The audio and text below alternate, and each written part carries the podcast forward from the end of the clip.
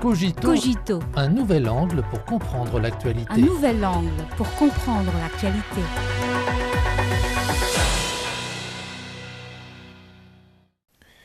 Bienvenue à Cogito. Cette année marque le 30e anniversaire de la réunion des dirigeants des économies de l'APEC. Nombreux sont ceux qui réfléchissent à la question de savoir comment offrir de nouveaux 30 ans pour le développement de l'Asie-Pacifique. Lors de la 30e réunion des dirigeants des économies de l'APEC, tenue à San Francisco le 17 novembre dernier, la partie chinoise a appelé à promouvoir une croissance de qualité en Asie-Pacifique et s'est engagée à offrir par la modernisation à la chinoise de nouvelles opportunités pour la modernisation de tous les pays du monde.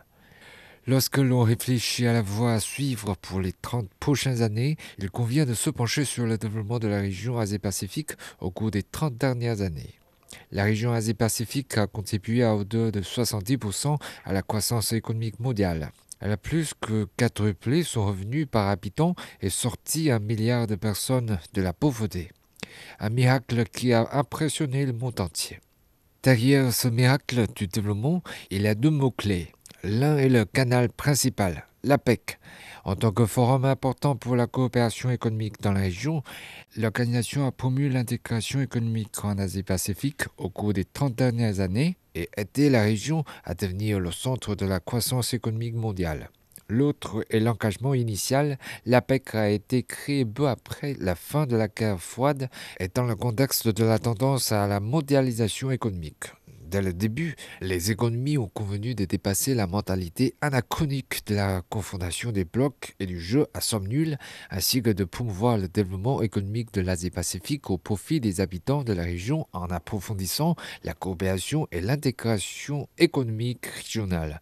À cette fin, elles ont avancé une série d'objectifs tels que le renforcement du système commercial multilatéral ouvert et la réduction des obstacles au commerce et à l'investissement régionaux. 30 années se sont écoulées et le monde a considérablement changé. La région Asie-Pacifique est devenue la ceinture de croissance la plus dynamique de l'économie mondiale, mais elle est en même temps confrontée à des défis tels que les courants opposés à la mondialisation, le développement déséquilibré, les jeux géopolitiques et le changement climatique. Certains grands pays prônent le découplage et la rupture de la chaîne d'approvisionnement et la confondation des camps en Asie-Pacifique, ce qui perturbe et compromet le développement de la région. Dans ce contexte, la partie chinoise a appelé à conserver l'engagement initial et à renforcer l'unité et la coopération pour une croissance de qualité en Asie-Pacifique. Un appel qui correspond au positionnement de l'APEC, se conforme à la tendance de l'époque et exprime la voix commune des peuples de la région. La condition préalable à la réalisation d'une croissance de qualité en Asie-Pacifique consiste en une compréhension claire des tendances et des priorités du développement économique futur.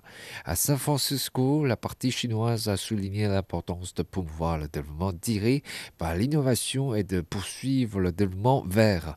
Elle a lancé des initiatives concernant le développement rural poussées par les technologies numériques et l'identité numérique des entreprises avant d'avancer des initiatives pour la coopération de l'APEC dans les domaines comme l'agriculture verte, la ville durable et la transition énergétique bas carbone, ce qui stimulera davantage le développement en Asie-Pacifique.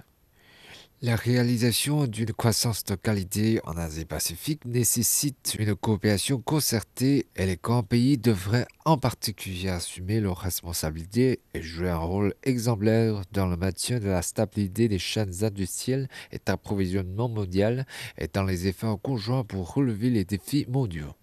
Nous devons défendre le commerce et l'investissement libre et ouvert et nous opposer à ceux qu'on politise les questions économiques et commerciales, les utilisent comme une arme ou élargissent excessivement la notion de sécurité. Ces propositions de la partie chinoise revêtent une grande importance pratique. Pour parvenir à une croissance de qualité en Asie-Pacifique, chaque pays a sa propre façon de faire, mais il est nécessaire de parvenir à une compréhension commune de nombreuses questions fondamentales. Par exemple, il est nécessaire d'atterrir au régionalisme ouvert et de maintenir la position de l'APEC en tant que principal canal de coopération régionale.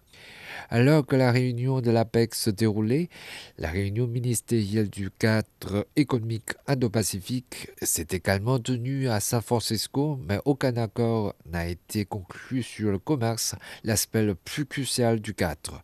Cela montre que la tentative de remplacer l'Asie-Pacifique par l'Indo-Pacifique et celle de de petits cercles ne sont pas conformes à la tendance de la mondialisation ni à l'esprit du multilatéralisme ouvert.